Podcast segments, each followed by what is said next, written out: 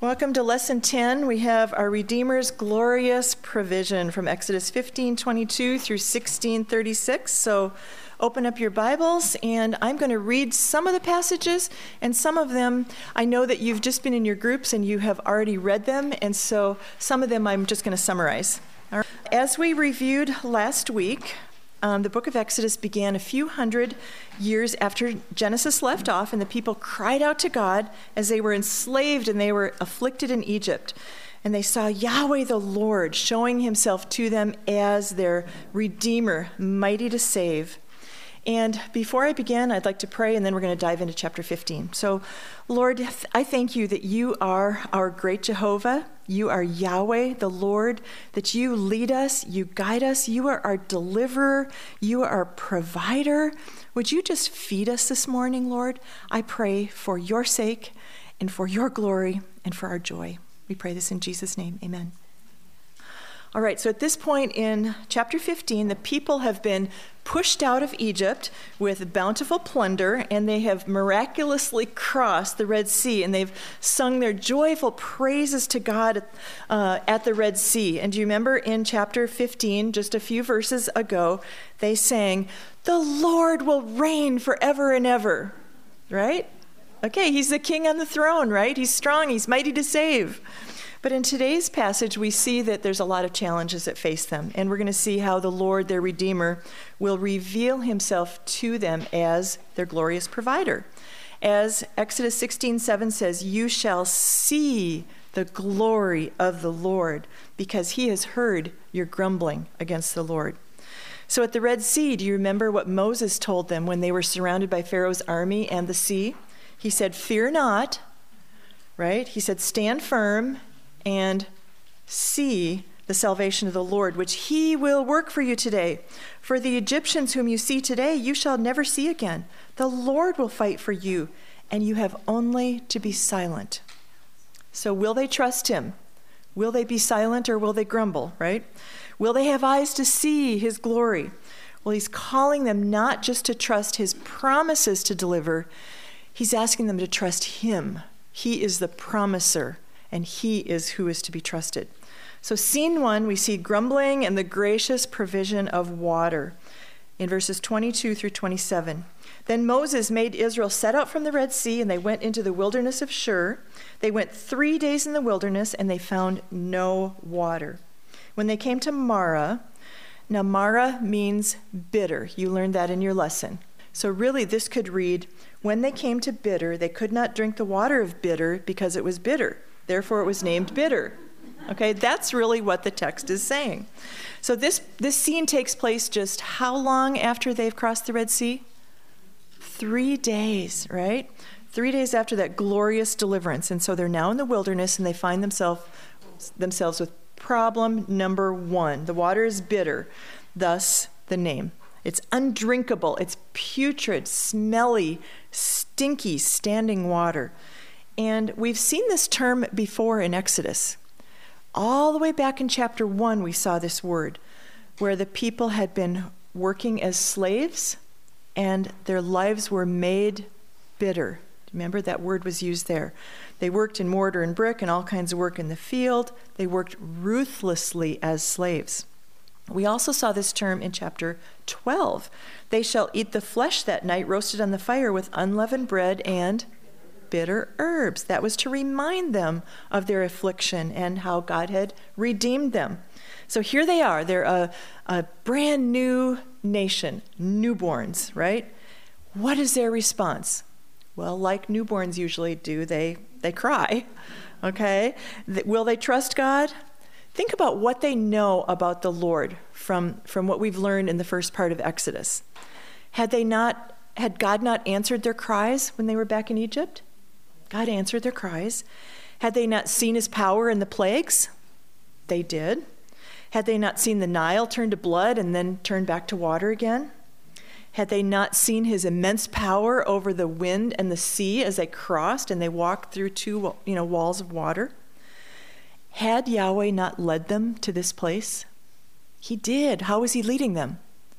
The pillar of fire and the cloud, right? Couldn't he save him by a lot of different means? if they cried out and asked him to. He could send rain. As we're going to learn next week, they got water from a different place, from a rock. But would they ask for help? No. Instead, they grumble. They cry out to Moses. So these people had just been rescued out of generations of hard labor as slaves in Egypt, and they had never experienced living in a wilderness. It's not like they had camping trips on the weekend to practice their survival skills. So this was a new thing for them. And they quickly forgot how God's mighty arm had saved them. So they were ungrateful. They were being unself or uh, selfish, and they were being immature. They didn't have faith that the Lord would take care of them. So they complain.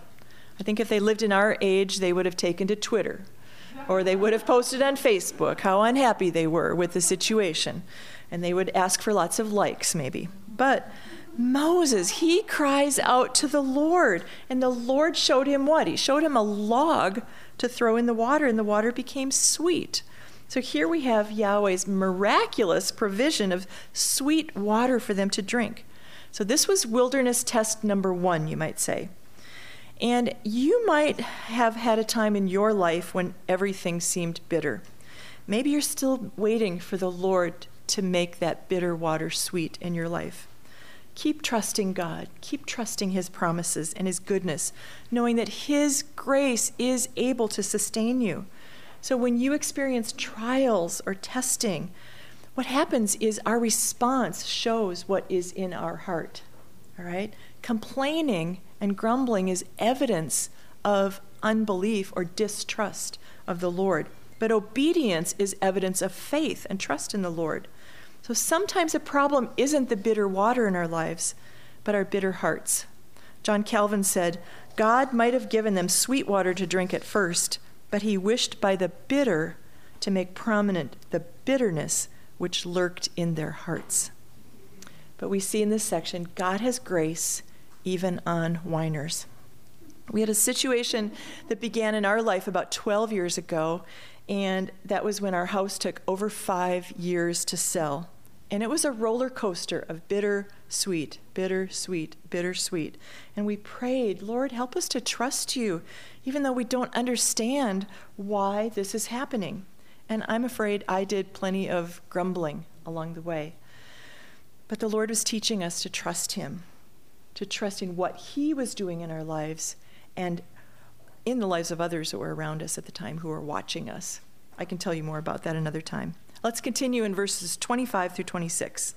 There the Lord made for them a statute and a rule, and there he tested them, saying, If you will diligently listen to the voice of the Lord your God, and do that which is right in his eyes, and give ear to his commandments, and keep all his statutes, I will put none of the diseases on you that I put on the Egyptians. For I am the Lord your healer. So we see throughout Exodus, God is testing his people. His pillar was leading them in strange directions without telling them the reasons why, startling them with enemy attacks, having them walk through deep ocean waters on dry ground, and then bringing them to camp at places that lacked what they needed to survive. So, what do you think God was trying to teach them? He was trying to teach them that in the midst of confusion and fear and even desperation, they were to trust Him. Even under life and death circumstances, when the pressure was just excruciating, they were to have faith in their Redeemer. So the people of Israel already knew Yahweh as the great I am. They had seen him as the God who sees, who hears, who rescues, who provides. And now the Lord is graciously revealing another name that he is I am the Lord your healer, Yahweh, Rapha.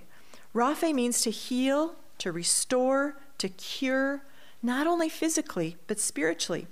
He had healed the bitter waters, and now he's asking them to trust him for all kinds of healing in their lives.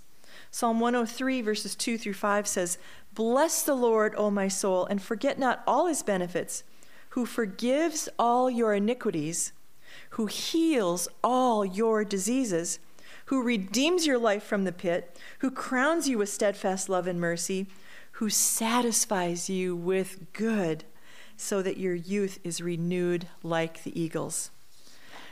So they had witnessed all the plagues that the Lord had sent on Egypt, and now in His grace, He's telling them what they must do. They must listen, they must give ear, they must hear God's voice and His commands, but then also to do the things that He was commanding them to do. The same is true for us. In James 1, we're exhorted that in the midst of trials and tribulations, that we're to count as joy, right? Okay, that's the context. The very next section of James tells us to be quick to listen and to obey. Be doers of the word and not hearers only. For us, as for Israel, obedience to God's command is not the requirement for salvation. I mean, here, you know, this is, has to be really clear. We don't work, we don't obey God's commands in order to be saved. God has already done that. For the people of Israel, He rescued them out of Egypt. He brought them through the Red Sea. He delivered them. He saved them. And now they are walking this journey of faith. Our saving faith always results in fruit, though. That is joyfully obeying God's commands and living for His glory. Like the old hymn puts it, trust and obey, for there's no other way to be happy in Jesus. So now in verse 27, they came to Elim, where there were 12 springs of water and 70 palm trees, and they camped there by the water. What a respite! A place of just sweet abundance, great blessing. The springs were fresh, living water, not stagnant, yucky, bitter water. God provided gloriously. Warren Wiersbe wrote, Let's be grateful that the Lord gives us enough blessings to encourage us and enough burdens to humble us. Enough blessings to encourage us and enough burdens to humble us. Do the numbers 12 and 70 sound familiar from our study? If you think back all the way to chapter 1, we remember that it was the 12 sons of Jacob, the 12 tribes, that came to Egypt initially to flee the famine in their country. And we heard that the number of them was 70 to begin with. We also know from chapters 1 and 2 that the people grew miraculously, right? They were so fruitful, they multiplied and they filled the land. But here they arrive at this place where there are 12 springs, one for each tribe. And later we're going to see in Exodus 24 that the leaders, the elders of Egypt, were 70 in number. So these two numbers are kind of significant here. The point is, though, that there was just there was plenty of water. There was abundant provisions here. So now we see scene two, where they're going to leave this beautiful oasis in the desert, and they're going to start grumbling again and see God's gracious, glorious provision of bread. They set out from Elim, and all the congregation of the people of Israel came to the wilderness of Sin. And that's not that's not meaning that like sin in terms of like rebelling against God. It's just the name of what it's called. It's between Elim and Sinai, so that word sin is related to Sinai there. On the 15th day of the second month, about 45 days, okay, after they had departed from the land of Egypt, and the whole congregation of the people of Israel grumbled against Moses and Aaron in the wilderness, and the people of Israel said to them, would that we had died by the hand of the Lord in the land of Egypt when we sat by the meat pots and we ate bread to the full. For you have brought us out here into this wilderness to kill this whole assembly with hunger. So here we have scene two wilderness test number two. All right, more grumbling. Grumbling is the opposite of gratitude. Now their complaint is not, What shall we drink? but Moses, what are we going to eat? Now in Matthew 6, Jesus addressed this kind of anxiety by saying, Therefore, do not be anxious by saying, What shall we eat? Or what shall we drink? Or what shall we wear? For the Gentiles seek after all these things, and your heavenly Father knows that you need them all. But seek first the kingdom of God and his righteousness, and all these things will be added unto you. But they all complained because they were hungry. We have a modern term that we use, hangry, right? They were a little angry and a little hungry, right? So fresh in their rose colored memories were, were, those, what Pastor Sam called in his sermon about a month ago, the buffets of Egypt. Okay, they remember all those meat pots, their tummies were full. I wondered, do we ever have selective memories? Do we look back on the past the good old days, right? Well, they seem to have forgotten their slavery, the beatings, the bitterness of their forced labor. They even accuse Moses and Aaron of intentionally leading them into the wilderness to kill them. They wish that the Lord had just gone ahead and killed them back in Egypt when they had full bellies, rather than the, in this desert wilderness where they're, they were hungry. Okay? They seem to have failed test number two, but now we see that the Lord is going on and He gives them yet another test, this time to see whether they're going to obey His words.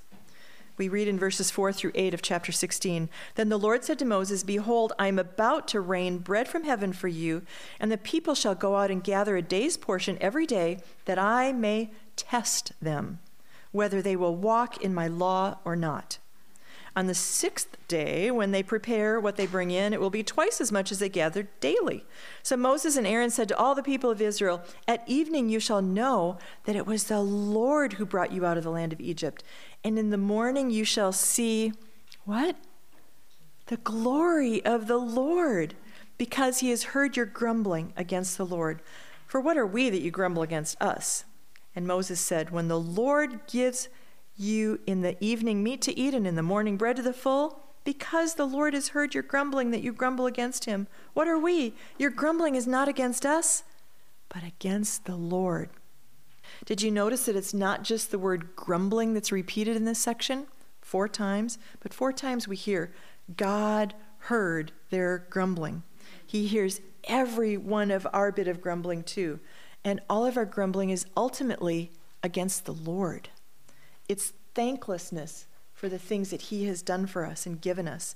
So if you find yourself in a season of grumbling, ask the Lord for help in cultivating a heart full of gratefulness uh, for Him. Ask Him to help you see where He is at work in your life, perhaps in spite of your circumstances that have caused you to grumble. So here we see God's gracious provision of bread, and with it, the knowledge and assurance that it was him. It was Yahweh who brought them out of Egypt.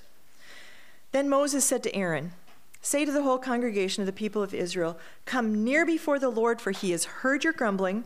And as soon as Aaron spoke to the whole congregation of the people of Israel, they looked toward the wilderness, and behold, the glory of the Lord appeared in the cloud. And the Lord said to Moses, I have heard the grumbling of the people of Israel. Say to them, At twilight you shall eat meat, and in the morning you shall be filled you shall be filled with bread and then you shall know that I am the Lord your God. So God promises to provide for them that he will rain bread from heaven and they will be filled. He also gives them his glory. They're going to see his glory. And that's my prayer for you through the study of Exodus is you will see God's glory. In the plagues and at the Red Sea, one of the Lord's aims was that Pharaoh and the nation of Egypt would know that he was the Lord, that he is the Lord their God.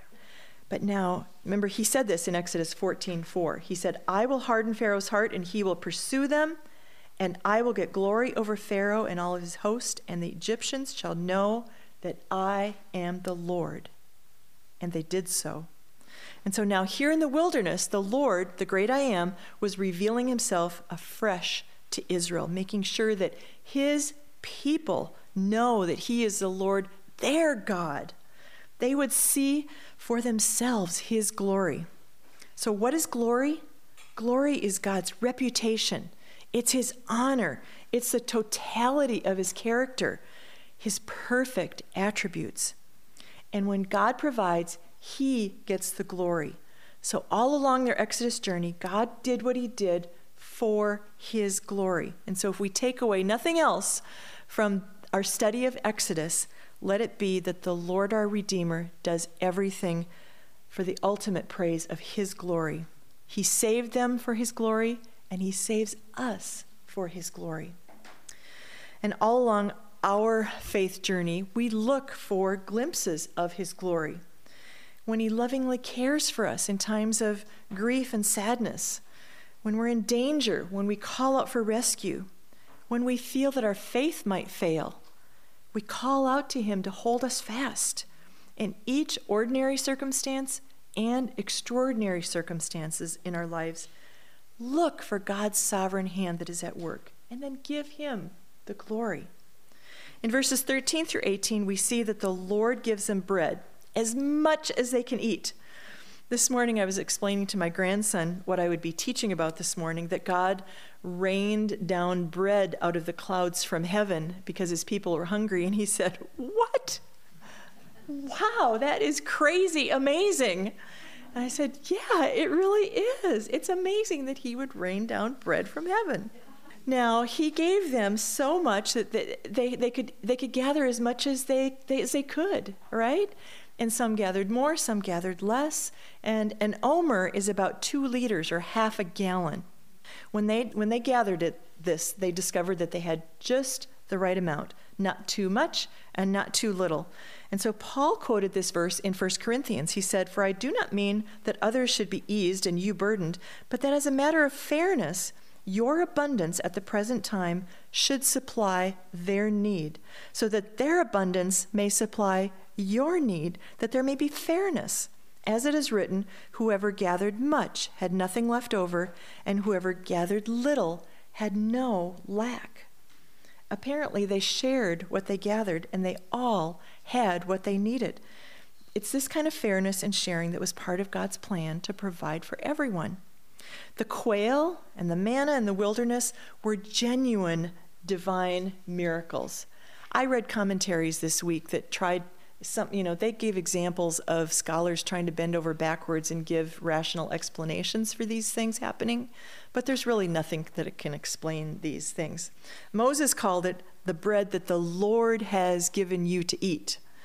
The psalmist in Psalm 78 and Psalm 105 called it the bread of heaven and the bread of angels. And Paul described it as spiritual food in 1 Corinthians 10, meaning supernatural food. Phil Ryken wrote, Manna was the original wonder bread. so, now spiritual food, spiritual bread, is also meant to be shared. And that's what we hope that will be happening in our discussion groups or one on one with a friend. Share what you're learning in your Bible study. There might be weeks when you gather an abundance, right? Maybe you have extra time and you just are gathering insight after insight of sweet spiritual food from your study. And other weeks you might find that you gather very little. But as you come together with your sisters in Christ, this is what we're doing. We're sharing with one another out of the abundance that the Lord has given us or expressing our need to one another for encouragement and food. All right, let's move on to verses 22 through 30, the gracious provision of the Sabbath. The seventh day points back to creation when God rested, but this passage also points forward to the law, the Ten Commandments that we're going to we're going to study about in a few more chapters, chapter 19. We are to remember the Sabbath to keep it holy. Think of how revolutionary, revolutionary this was for a brand new nation of recently freed slaves. All they had known was unending hard work in Egypt. Imagine how this landed on them. Stop their work? Not gather food on the seventh day? I mean, learning to be content with daily bread was going to be a challenge for this bunch of folks. But this was God's wonderful gift to them. Rest plus a double portion of bread to tide them over for the Sabbath. So, this was part of the Sabbath miracle that the manna would not spoil. So, how dishonoring of them not to trust the Lord by going out to try to find that bread on the Sabbath day. He had given them the Sabbath, and it was for their benefit. Keeping God's commands brings life, and that's what they had rejected, those that were rejecting his law. In Ezekiel 20, God said this he said, I led them out of the land of Egypt and brought them into the wilderness. I gave them my statutes and made known to them my rules, by which if a person does them, he shall live. Moreover, I gave them my Sabbaths as a sign between me and them, that they might know that I am the Lord who sanctifies them. But the house of Israel rebelled against me in the wilderness. They did not walk in my statutes, but they rejected my rules by which, if a person does them, he shall live. And my Sabbaths they greatly profaned. Then I said I would pour out my wrath upon them in the wilderness to make a full end to them. But I acted for the sake of my name, that it should not be profaned in the sight of the nations in whose sight I had brought them out. So God's glory is at stake here with the nation of Israel being gloriously provided for and also in their obedience. God saves them and God forgives them for his glory. The main blessing of the Sabbath is rest for the people of God. Phil Ryken said, even worship and mercy are forms of rest. To worship is to rest in God's grace, and to show mercy is to extend God's rest to those who are weary. Okay, we come to the closing verses of chapter 16, something of a bookend here where the people are going to remember their Redeemer's provision. We started out with the people in a predicament with bitter water that they couldn't drink, and God changed that water to sweet water that they could drink. And here we have a description of the manna that it was like wafers made with honey. It was sweet. This is like a tasty appetizer for what they were going to experience when they got to the promised land. Do you remember the description of what that land was like? Flowing with milk and honey. That's right. So we also learn here that they were to keep a jar of this manna as a memorial they would be, yes, they were going to be reminded every day when they went outside their tents to gather the manna, how the Lord was providing for them day after day after day through 40 years. But after the 40 years, you learned in your lesson this week that the manna stopped. How are they going to remember that? So the Lord tells them to, to save that as a memorial. Do we pause to remember and reflect the things, the ways that the Lord has provided for us? How do we as a church body stop and remember? Well, we gather every week to worship. We thank God for His grace for us, for His mercy. And we also celebrate the Lord's Supper, remembering the bread of life who was broken for us and His blood that was poured out for us as the Passover lamb. As we close, we're going to go through a few ways that we see Jesus in this passage. You know, we've seen Jesus in other passages of Exodus, haven't we? He's the greater Moses who came to deliver us and set us free from sin, slavery to sin. Jesus himself is our Passover lamb, our atoning sacrifice, whose blood covers us. And we sing and we rejoice in our salvation, death to new life, paid for at a great price. The Exodus is really a beautiful, beautiful picture of our salvation, what Jesus has done for us, how he has saved us, delivered us. But in this, week, this week's passage, we, we learn how the Exodus actually points toward our Christian life. After trusting Jesus, our Passover lamb, and crossing over from death to life, we too are on a journey through a wilderness on our way to the promised land, and we go through many dangers and toils and snares along the way. Acts 14:22 says, "Through many tribulations we must enter the kingdom of God." We are aliens. We are like strangers in the world. We face disappointments. We face discouragement. We grumble, don't we? And our faith falters. We have a lot to learn. We struggle sometimes to trust the Lord.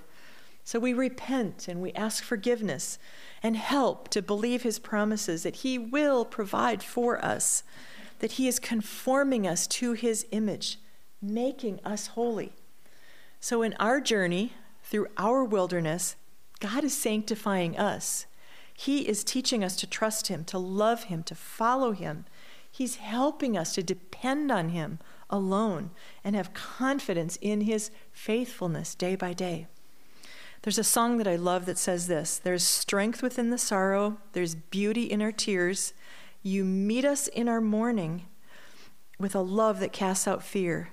You are working in our waiting. You are sanctifying us when beyond our understanding, you're teaching us to trust. Your plans are still to prosper. You have not forgotten us. You're with us in the fire and the flood. You're faithful forever, perfect in love. You're sovereign over us. So I just pray that that would be true of us. Jesus the Lord is our healer. We saw this. Jesus went around he proclaiming the gospel of the kingdom and healing every disease and every affliction among the people. That's Matthew 4:23. He provided physical healing and he still does that today. But he also has the cure for everything that ails us in our souls. He said he came for the sick, not for the healthy. He's the doctor for our souls. He is our healer. He's merciful. He's gracious. He is able to provide for us by a miracle of supernatural healing, just like he did with the, turning the bitter water to sweet by throwing a log in, or by leading us to a place where we have springs of living water, like the people of Israel were at Elim. And just like at those springs of living water at Elim, we have abundant, everlasting riches of his grace to us in Christ. Philippians 4:19 says, "My God will supply every need of yours according to his riches in Christ Jesus." Jesus is the living water, we learn in John. The, John 4:14 says, "The water that I will give him will become in him a spring of water welling up to eternal life." So anyone and everyone who believes in Jesus has those springs of living water that will flow from within an everlasting supply of all sufficient and all satisfying grace. And just like the people of Israel at Elim, Jesus, God's firstborn son, went through the waters of baptism, and then following that, he was led by the Spirit where? Into the wilderness to be tempted by the devil. And after fasting 40 days and 40 nights, he was hungry, and the tempter came and said to him, If you are the Son of God, Command these stones to become loaves of bread.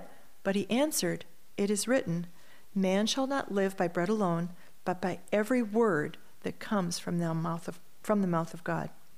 He knew that exactly what we need is God Himself, His Word, spiritual food. Do you see the similarities to Exodus here? Jesus spent 40 days, the Israelites spent 40 years. Jesus was tempted in similar ways, but he never grumbled. He never complained. He never sinned in any way. He passed every wilderness test. Just like, I mean, the people of Israel failed every test. Jesus passed every test. In order to save us, he had to perfectly obey all the law so that he could give us his perfect righteousness. In John 6, Jesus had an exchange with the people following his feeding of the 5,000. And he said, Truly, truly, I say to you, it was not Moses who gave you the bread from heaven, but my Father gives you the true bread from heaven. For the bread of God is he who comes down from heaven and gives life to the world. And they said to him, Sir, give us this bread always. And Jesus said to them, I am the bread of life. Whoever comes to me shall not hunger, and whoever believes in me shall never thirst. Truly, truly, I say to you, whoever believes has eternal life. I am the bread of life. Your fathers ate the manna in the wilderness, and they died. But this is the bread that comes down from heaven, so that one may eat of it and not die. I am the living bread that came down from heaven. If anyone eats of this bread, he will live forever, and the bread that I will give for the life of the world is my flesh. So, in what other ways is Jesus like manna? Well, manna was supernatural. We just read that. It was a gift from the Lord, it was a gift from heaven. Just as Jesus is a gift from the Father, he came down from heaven. Manna is also all satisfying, it is sufficient for us. The people had complained that in Egypt they had they ate by the meat pots and they had bread to the full and then the Lord promised that they would be filled with bread. So over and over, we saw the phrase, they ate as much as they could eat. God's bread from heaven was sufficient for all of their daily needs. They had no lack. The Lord was their shepherd, and they did not want. Just as Jesus, the bread of life, is sufficient for us, Jesus promised that anyone who comes to him will not be hungry. We eat and we get eternal life. Number three, the manna was sanctifying. The Lord was teaching them to depend on Him, to trust in Him. Later in Deuteronomy, Moses gave another purpose. He said, And He humbled you and let you hunger, and fed you with manna, which you did not know, nor did your fathers know, that he might make you know that man does not live by bread alone, but man lives by every word that comes from the mouth of God. That was the very passage that Jesus quoted to Satan when he was tempted in the wilderness. So that is our deepest need to be sanctified, to be humbled, to have that bread that sanctifies us. Jesus said that is what his word does. His word sanctifies us. Jesus is the yes and amen to all of God's promises, including the Sabbath, the hope of everlasting rest. God fulfilled that promise by sending Jesus, who said, Come to me, all you who weary are weary and are heavy laden, and I will give you rest. That's right. So when we put our trust in Jesus, we enter God's rest. We quit trying to work for our salvation. We cease striving to be good enough for God, but we rest on the basis of what Jesus has done for us when he perfectly kept God's laws and he took our sins at the cross and he rose from the dead for us. So trust Jesus' provision for us. He is the living water, He is the bread of life, He is our Sabbath rest. Let's pray. Thank you, Jesus. Thank you, bread of heaven. Would you feed us until we want no more? I pray that, Lord, that you would just satisfy us, in the morning with your steadfast love, that you would just rain down fresh mercies each morning, just like you rained manna in the wilderness and you satisfied your people for 40 years. Lord, I pray that you would just provide us with fresh, living water and the bread of life and Sabbath rest. Would you do it for your glory? That we would see more of you? We want to see you. We want to know you. And Lord, we pray that it would be for our joy as well. We pray this in the precious name of Jesus. Amen.